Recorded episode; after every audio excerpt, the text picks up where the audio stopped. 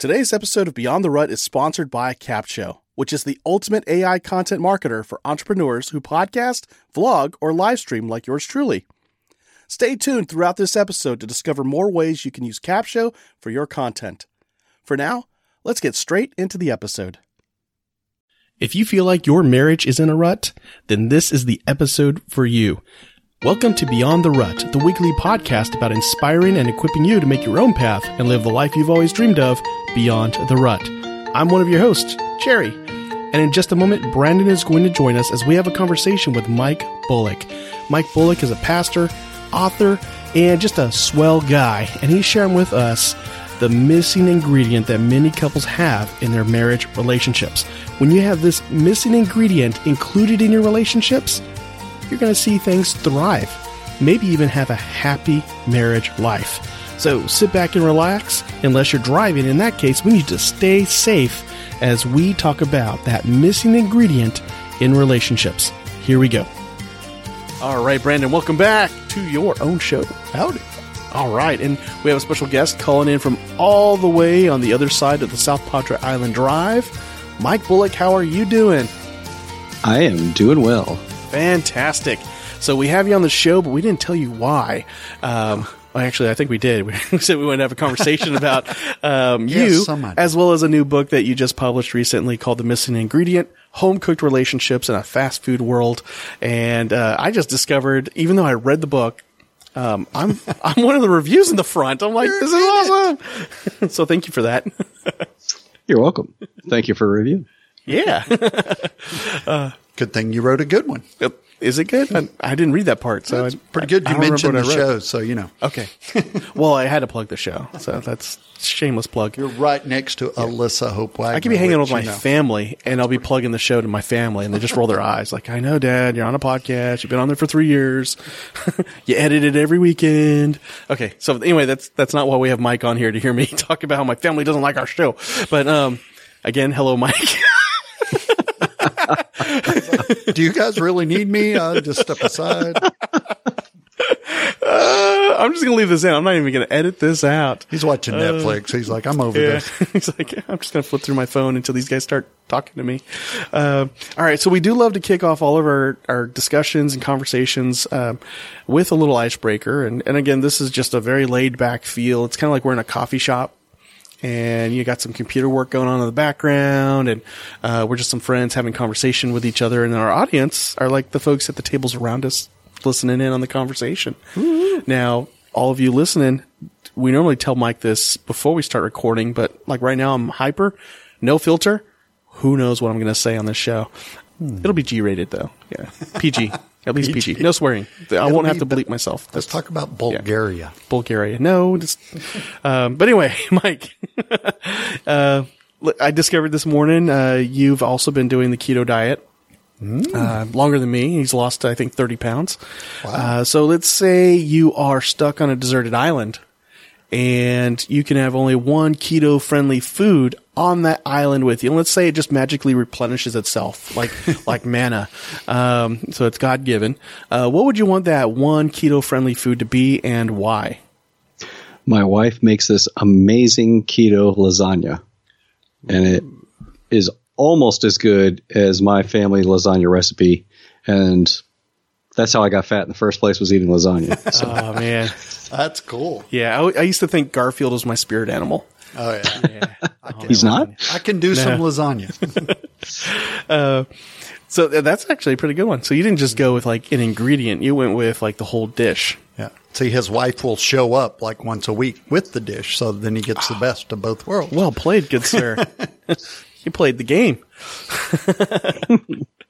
uh, now I'm just curious because you know a big thing about keto is that it's it's almost carb free. It's very little, like what they say, five grams, no, twenty grams or less. So five percent of your calories or less are carbs. And if I remember correctly, because I love lasagna myself, um, that thing comes with layers and layers and layers of noodles filled with layers and layers of heaven on earth. Have you already had dinner? I did. Yeah, uh, I'm- I'm full right now, so I can get away with doing this. Uh, I had a nice sirloin steak and some veggies. Veggies, you you'd be surprised. I had veggies. Uh, anyway, I'm trying to ask Mike a question here. So, um, so I was just curious, what do you use for noodles in a keto friendly lasagna? That is a secret. Oh, we're going to have to So have she his wife. she won't tell anybody until they try it to see their reaction, and then she tells you. Oh man, see uh, now I regret we didn't do this interview at your house Yeah, we're, we'll head Yeah. over there tomorrow. because you're like right down the street, man. Uh, all right. Well, kind of an interesting thing. So I was just asking you, what was that ingredient there? And then you wrote a book, The Missing Ingredient. And I, I especially love the opening story where you're, you're telling us about um, how you were baking a cake for Angie. Um, because that was one of her favorite things growing up. She hadn't had somebody make it for her in a while. It was her, her grandma, if I remember correctly, right? Uh, It was her grandmother's recipe, and then her mom would make it every year for her birthday. And then her mom tragically passed away when Angie was 21. By the time we got together, it had been years since anybody had made this cake for her on her birthday. So I figured I'm going to be super husband and I'm going to try and fail. Always good. So what what turned out to be the problem when um, she took that first bite and then spit it out? Uh, she actually didn't spit it out. Oh. I mean, much, much, you know, that she, she's a strong woman. So, but uh, I had put the whole cake together and failed to put sugar in it. Which seems to be a key ingredient in desserts, right? Apparently. Yeah. the funny thing is that, that this this cake has had been part of a catastrophe at least three or four other times. One of the times I put in baking soda instead of baking powder, I believe, Oh yeah. uh, which keeps it from rising and makes it taste very strange. And then another time I had handed it off to one of her girlfriends to make for her, and somehow or other part of the steps in the recipe got lost, and they basically it's a three layer cake and they baked all three layers together and it came out like a giant hard brownie. so it's uh, there's been multiple times where we've we've made this cake and it's just not turned out right. So it's kind of funny. Man. It That's makes awesome. makes it all the more special when you get it right. Yeah, well, every time she makes it, she gets it right. Oh, okay. And, you know, I mean- and if anybody in her family makes it, they get it right. It's when somebody else outside the family attempts it that it's just you know. It's, it's a family recipe. No fam, non-family members are able to make it. Yeah. yeah, I don't know what it is. I wonder if it's like when my mom cooks. She, my mom's from Thailand, and uh, she makes some great food. It- and then she'll say, "All right, here, here's the recipe," and she gives me the recipe, and it comes out nothing Yeah. like what she said. And then I'll say, "All right, show me. I'm gonna watch you do this," but I've got the recipe there. She doesn't follow it at all. Like none of the ingredients are the same. Yeah, like she measures nothing, and I'm like, "Wait, You're all exact. yeah, this called for like green curry. Use red curry paste and bean curd, and you did this. And I'm talking stir fry now. But anyway, So, Mike, how did Squirrel. what was the inspiration for this book? What made you decide you wanted to write a book, and what made you think you could write a book? Well, this is actually somewhere in the range of a hundred books that I've written. So the feeling that I could write it came way back when I was a little kid. I uh, was raised with my two cousins and brother, and the three of them can all draw. And I think I was four, and they were drawing, and I, could, I cannot draw to save my life. Like I, I brutalized stick figures, and I went to my aunt, and I was like, "Hey, you know, they're leaving me out. They're all drawing. They won't do anything with me. I feel left out." And her response was, "Well, a picture's worth a thousand words. If you can't draw the picture, you better learn to write the thousand words." oh, And in reality, she just said that to get me out of her hair and you know get me to go back and find something else to do. But I took her serious, and I went in the next room and I wrote exactly one thousand word story. I brought it back to her, and she was really stunned, and she was like, "Wow, you could be a writer someday," and it just stuck. Cool. yeah, before this book, I mean, you have been involved with and uh, have authored uh, many graphic novels. I probably should have briefed you up on that one, Brandon. Sorry, Probably. my bad. and uh, I believe you were a ghostwriter as well. Yes, sir. Yeah. So this isn't Yeah, like his I've, first. I've one. ghostwritten, I don't know, over a dozen novels. I have written under my own name a handful of others for different clients that actually dream up the story, and then I just kind of put it together, and they let me put my name on it after writing it all out for them. And then I have a whole bunch of my own original material, and I've written a lot of pulp fiction. I wrote the Phantom comic books and graphic novels for years. Uh, I have a bunch of my own original content. So is it weird to work with Ghost uh, as far as like co-writing that kind of stuff, or how's that work? Killing me, Smalls. Killing me. Drink some water. Somebody had to do it. Come on. It's coming up on Easter, not Halloween. Come on. There you go. so the missing ingredient. What was the kind of the emphasis there? What or the inspiration there to this book? Uh, essentially, a lot of it had been percolating in the back of my mind for decades. Um, a lot of things that I've I've experienced and or witnessed and or thought about, studied, things like that. And one day, I guess it was just about a year ago, our lead pastor called me backstage on a Sunday and told me he had something for me. And I went back there and he handed me a post it note and told me that God told him to tell me that my next book would be my best book. And I was like, huh, wonder what that is. So I started thinking about it and bumping around some ideas in my head. And what became the missing ingredient came from that. Kind of hard to say no when I guess a pastor walks up to you and says, God told me. Now, you drew from some past experience and infused it in into this book, and it was, uh, and a lot of it actually took me by surprise because, like, you know, knowing you now, I would never have assumed or even thought that you had the uh, the upbringing that you had. Um, it, tell us tell us a little bit about that. Stay with us. We'll be right back. And now let's talk about how you can use Capsho to repurpose and market your content. If you have a business like me, you can upload your cornerstone long form content, like podcast episodes or YouTube videos, into Capsho and it will create all your content marketing assets for you. And here's the coolest part Capsho is more than just a robotic AI tool, it's a powerful blend of artificial and human intelligence designed by marketers to help you organically reach more of the right people on more platforms. Go to beyondtherut.com slash capsho, that's C-A-P-S-H-O, and start your 14-day trial and see for yourself. Now, back to the show.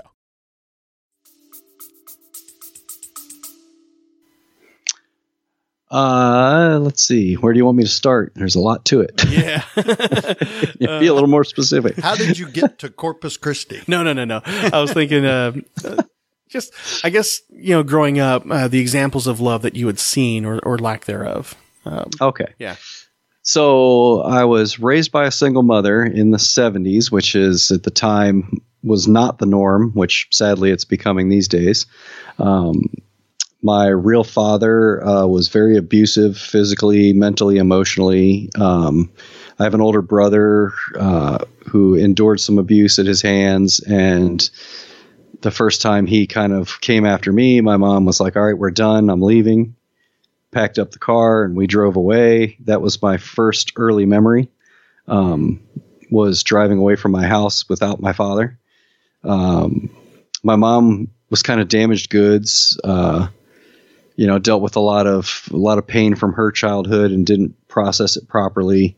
Um, kind of became one of those people that's just kind of mad at the world all the time, and you know, she claims to love my brother and I in her own way, but it was kind of kind of like somebody who just doesn't speak the language trying to talk to you, you know, and somebody who doesn't understand what it's supposed to look like trying to make it. You know, I, I always used to joke there's an old uh, Star Trek episode for people that watch the original Star Trek series where they they try and build these aliens try and reconstruct a human, but they've never seen one before. And the one that they try and reconstruct, they found in the wreckage of a starship that crashed on their planet. So they have no idea how to put this person back together again. They have no plan, no blueprint, no anything. And what they put back together is fairly well hideous, but it's alive and functioning, and you could technically call it a human. so that's kind of the way my my mom expresses love. It's like she doesn't really understand it. She doesn't get it. She doesn't know how to relate it, but in her own strange way, she does love my brother and I. Yeah. So, and it, you know, I was probably early teen years before I realized that wasn't normal. Um, and everybody I knew didn't grow up that way, even though I, I was very well aware that I wasn't raised by a, you know, the nuclear mother, father family. Um, but I just kind of assumed everybody's family was full of screaming and yelling and stuff getting thrown and, you know, Seems all those kinds of things that go on, you know, when you're a kid and you're in that kind of environment, you just assume that's normal, you know? Yeah. And so as I grew older, I started to realize, hey, that's not really normal, you know, and started making friends with, with people that didn't have that background and didn't have that kind of home environment and started going, something's not quite kosher here. And then years later, I connected with my wife, and her family is almost the complete opposite. They're very loving, very affirming. Um, they encourage each other. They're they're each other's best fans. Those kinds of things. Um, you know, I was I was married to her for a brief period when I put out my first book, and her family just it was just crazy to watch their outpouring of love and support for me for a book that I put out versus crickets from my family. Yeah. Yeah. So I, I can definitely relate to that in a lot of ways. Uh, my parents had actually split up when I was about 11. And um, I I guess that was the time when everybody in our the Dugan family said, "This is a great time to get divorced. Let's do it." uh, and so uh, all the kids in my generation, we're we're dealing with the aftermath of this. You know, where our parents are trying to find love, they're trying to find you know meaning again, and yeah, and then, so you got all these cousins just kind of crammed together in grandma's house with no supervision. We went Lord of the Flies on each other every weekend, and Yep. uh, of course, you know, being one of the smaller guys, being the Asian in an all white family, I, I kind of took the brunt of it all. And I only bring that up because I mean, I got called things like gook and half breed and, you know, boat person, go back to Thailand. I'm like, I was born in Oklahoma, you idiots. and, You know how long it takes to get in a boat and come all the way to California from Oklahoma? uh, but then my cousin's parents would all come home and, you know, since my dad would be the last one to come back, uh, they would all kind of, you know, pick on me as well. And it was just kind of like, man, this sucks. And, you know, graduating college, you know, you'd think people would cheer that on being the first one to graduate college. No, they found a lot of reasons to call me stupid. Uh, you know, like not being able to find the silverware drawer that moved three years ago. And it's like, I haven't been here in three years, guys. How am I supposed to know that the silverware drawer is no longer, I don't know, in the kitchen? You got it in the living room. Like, who does that?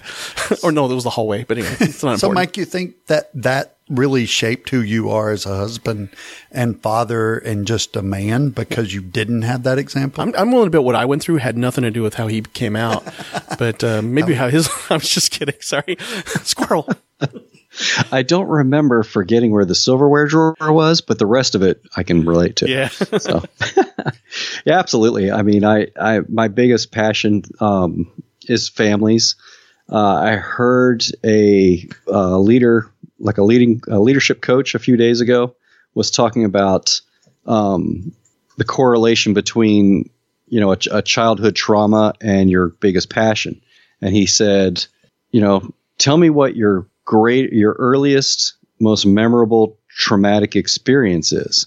And the person that was asking him the que- or that he asked the question of ran a business where his whole job in his business was to draw attention to something and then get people to buy into it and support it. And so come to find out his earliest childhood trauma was he got neglected all the time. So as a child, he spent most of his time trying to get people to pay attention to him and then see the value in him. Yep. And so here he is. He's an entrepreneur. He's running a multi-million dollar business, and his main goal of his business is to get people to pay attention and buy in. So I heard that, and I was kind of like a light bulb moment, and I stopped and thought my earliest traumatic memory was watching my family disintegrate right in front of my very eyes. And here it is, fast forward so many years, and my biggest passion is to help hold families together and to heal relationships and help husbands and wives realize how important it is for them to stay together, how important it is for the children to see a loving relationship between their parents, all those sorts of things. And all that is pretty much what led to writing The Missing Ingredient, even though I didn't know it at the time. and I love how your book goes about it because um, I know in today's society it's kind of poo-pooed on the whole idea of uh, you marry, you get married, and you live happily, not, not even happily ever after, but uh, after, Just but get married. just get married and stay married the rest of your life. Uh, you know, a lot of people freak out about that. They balk at it, especially when you're talking about generations that have seen their parents divorce, uh, in some cases multiple times. I know my wife and I, um, when you combine what we saw our parents go through, I think it was a combined uh, six marriages and divorces. Like my dad's been married and divorced twice. Uh, father-in-law, same. Uh, mother-in-law, I think three. So yeah, seven there you go. seven marriages and divorces and uh, so growing up with that, I mean, you, you're leery about going in yourself. Oh, my mom, I forgot she she got divorced the second time too. Yeah. um, so that's where the seventh one came from, or eighth. Anyway, it's pretty but, common yeah. now. People just live together. They don't Yeah. get married because they don't want to be a statistic. Yeah, because of that fear of being the statistic, and uh, the reality is that you know there's there's more to it. There's more to that missing ingredient that that love. Uh, it's more than just a feeling, and it's a commitment, and and he talks about that. Um, I mean, in his own words, but I'm just So, Mike, what would you say to somebody that was just like, it doesn't really matter if we're married or not. We love each other and we're raising our kid together. So first things that I, I I would address is what's your motivation. So what are you allowing to draw you to push you forward in life? And if you're telling me that you don't want to be a statistic, then the answer is you're being motivated by fear. So you're afraid that you can't control your circumstances. You can't. You're afraid that you can't make this better. You're afraid that you that it won't get any better than it is. All those kinds of things. You don't want to lose what you have because you feel like it's really good, but you're shortchanging yourself and you're not allowing your ha- yourself to have what really comes through a great marriage. Uh, a great marriage where the two sides are very selfless and servant towards one another. Um, years ago, my wife and I were part of a church where the pastor challenged all the married couples to spend the next 30 days focusing solely on making your spouse happy and doing whatever it took to make them happy. And at the end of that 30 days, almost every couple in the church was so much closer together because the one person that knows them the best spent 30 days trying to make them as happy as possible. So if you're sitting in a situation where you're you're not wanting to get married or you're afraid to get married and become a statistic and get divorced or you're already married and you're afraid it's going to end in divorce, take action. I mean, you have the power, you have the ability to affect change in your own household immediately. Um, and it, I detail how to do a lot of that in the book, but you're in control. You know, nobody controls your marriage but you and your spouse. Nobody controls your living situation but you and the person you're living with. It's not up to statistics to tell you whether or not you, your marriage is going to be a success or not. It's up to your own behavior and your own choices. So make the right choices and have the good marriage. You know, obviously there's always going to be arguments, there's always going to be miscommunications, there's always going to be times where hey, I love you a lot but I don't like you right now. But you get past those and some of those dips in the roller coaster are what make the highs so high and so good. And if you're unwilling or afraid to step out into that, then you're basically just saying, hey, you know, I'm good living in this contained little box because that's safe. Right. But I see that safe isn't rewarding. Safe doesn't get you, you know, what a great marriage brings. And that's kind of where this podcast came from is we were kind of like, okay, we, we have this kind of mentality of I'd rather be safe than, than risk greatness. So it's better to just stay in this job or in this relationship or in this area and rather than, you know, risk anything. Yeah. And so essentially, people that are sitting there in a relationship afraid to get married are stuck in a rut. Exactly. And that's kind of the, the crux of the problem, I think, in general now is people would rather be safe than be great. You know, just, Yeah. just to have a great marriage and family does take risk. It, you do have to put something out there. Like you were saying, if you're going to serve your spouse for 30 days, I would imagine one of the first responses is, well, he doesn't do anything for me or she, she doesn't like this or whatever. And it's like, so I'm only going to do for her what she does for me. And then it's a stalemate. Yeah. But if you both commit to, hey, I'm going to be the more mature person, I'm going to take the first step. So that means that I'm going to be the one that, hey, I know that every morning you like to have the creamer sitting next to your coffee when you come out of the bedroom. Then that's what I'm going to do. Right. and then your spouse turns and goes, "Hey, okay, well, I know that you know you always like to make sure that you know the car door is unlocked when you go in the garage, whatever strange thing it is." And most of it's not stuff that's that big of a deal. It's little things, and all those little things make up bigger moments in the bigger day. And by the end of the day, you're all good to go. Right. And, and that's, that's a great uh, kind of a point to make is it's those unspoken expectations. You never told me you like the creamer or you want the door opened or, you know, I, I tell a story about when my wife and I got married. She always liked orange juice in the morning and I would bring her orange juice every morning when she's in the shower. And after about a week or two, she goes, I love that you bring this. This is awesome, but can you put a straw in it? Because when I put my lipstick on and stuff, I, a straw would just make it that much better. I don't like straws, so it never crossed my mind. And I was like, perfect. You know, tell your spouse or whoever you're with what you really want. Don't think Absolutely. they're going to be smart enough to figure it out. We're not that smart. Yeah. And then communication is everything. I mean, you can't just sit back and assume, you know, hey, my spouse knows that I love XYZ and that's what I want. You know, last time I checked, there's no mind readers on the planet.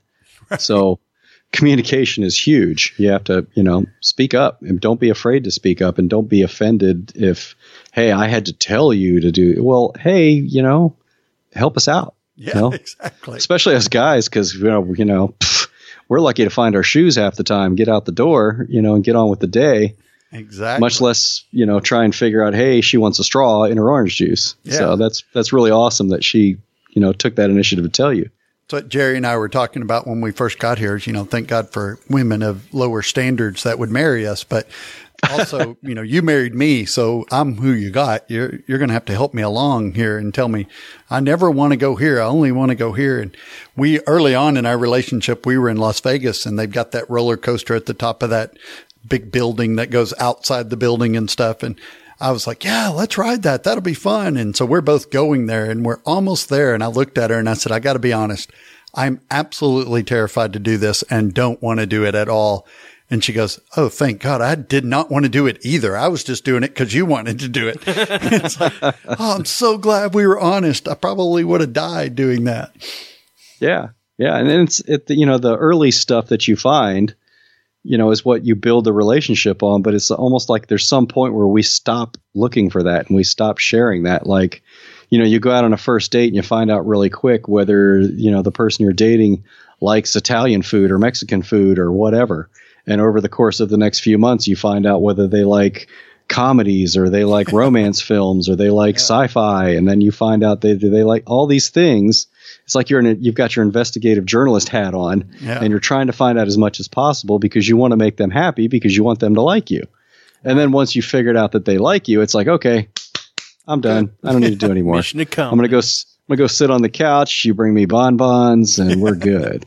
exactly. And then it's not. And that's where the, you know, every relationship takes work. And, and, you know, the things in your book are all about not necessarily the work, but the blueprint to do the work. You know, it's like these are these are fairly simple things, but you still have to do them. You can't, like you said, you know, get into the relationship and somehow you've signed a long term contract so that nothing's ever going to go wrong. You got to keep dating, keep pursuing your spouse and, and try to see what you can come up with that's, that's new. Because I know, you know, when you've been married for a year, as opposed to say 10 years, needs change, uh, interests change. Not everybody wants the same things they wanted 10 years ago. And you need to learn those in order to keep pursuing her or him and, and let them know that, you know, you're willing to put in that effort. Absolutely.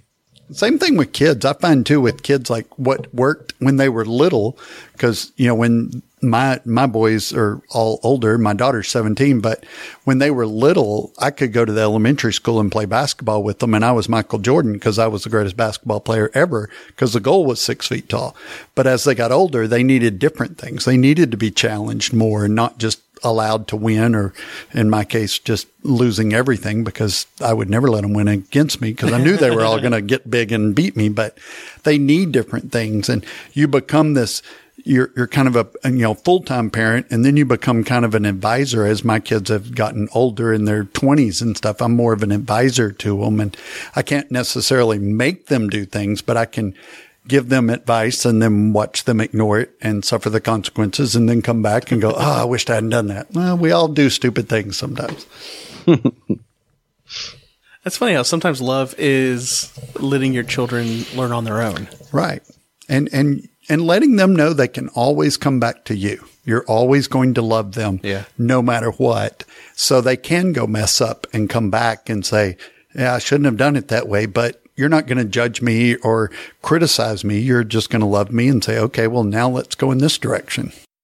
Yeah, one of the quotes I have in the book is from uh, uh, tennis coach Pablo Jacopali, and he says, "Fail stands for find answers in life." It's interesting that you brought that one up too, fail, because you know people are so averse to taking risk and making those mistakes, and I think in the context of love, in the context of this book, um, you are taking a risk. You're you're opening up your heart. You're being vulnerable to your your spouse, and I just think about you know how many marriages fall apart because at some point we stopped taking that risk. We stopped being vulnerable to the one we we say we love the most uh, here on earth. Um. I thought I'd have a question with that, but I think it was just more of a comment. So I'm just going to stop there. And I like cheese. I think, like one of the interesting things I found when I was writing the book and doing a lot of research, and and this kind of dovetails to what you're saying, is as a child you will fall down approximately 50 times before you learn how to stand and walk on your own. Oh wow! And never once do you see, you know, here's a 23 year old man who never learned how to stand and walk, and he's flopping around on the floor because he failed and gave up as an adult, most adults will walk away from something after failing two to three times. So, so where is it that, you know, from the toddler who thinks it's totally okay to keep flopping on the ground and getting right back up again laughing about it to the adult that, oh man, I failed twice. I better not do that again. yeah. That's you know, wh- where's the switch flip? What, you know, is it, is it some crazy peer pressure high school trauma or where is it that we suddenly decide that failure is this horrible thing? When really it's the greatest learning experience there is. Yep. If you like everything you heard in this episode, be sure to check out the show notes at beyondtherut.com slash 171. There you'll find links to Mike Bullock's website, how to buy his book, The Missing Ingredient, and see some of our past episodes related to healthy marriage relationships. We're so glad you joined us, and we hope we provided some value to you in this discussion. Be sure to come back next week as we continue the conversation with Mike with some practical tips on what is love. Baby, don't hurt me. No, I'm kidding. Um, anyway, about what is love, how society has kind of warped the definition of what love is, and we also give some practical tips on how you can further deepen the relationship you have with your spouse. Also, the best way you can support our show is to share us with a friend, a family member, or that neighbor across the street. I would normally include your coworker, but I mean, if you're not married to your coworker, it gets kind of awkward when you say, "Hey, check out this podcast episode about healthy marriages," and then they'll look at you like, "Hey, what are you saying, man? You're the one married, not me," and then things just get awkward. So don't let awkward happen. Just share this with a family member, a friend, a neighbor across the street, and uh, somebody else will just pick up that na- that coworker, right? Well, well, that's that's a, a big mouthful there. And uh, until we join you again next week, uh, we want you to go out there and live life beyond the rut. Take care.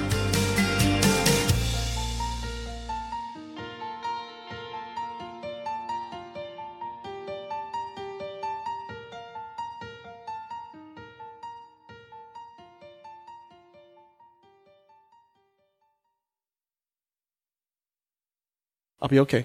I, am hyper too. I don't know. I don't know what's going on. calm down. Uh, keto diet, man. Keto. Keto. That's what it is.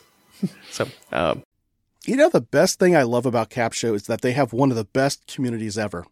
As a Capshovian myself, I always get invited to masterminds with industry leaders to get the insights and marketing strategies that take my business to the next level. Plus, they love surprising and delighting us. Go to beyondtherut.com slash capsho. That's C-A-P S H O, and start your 14 day free trial with the Capsho team today and join me inside that community.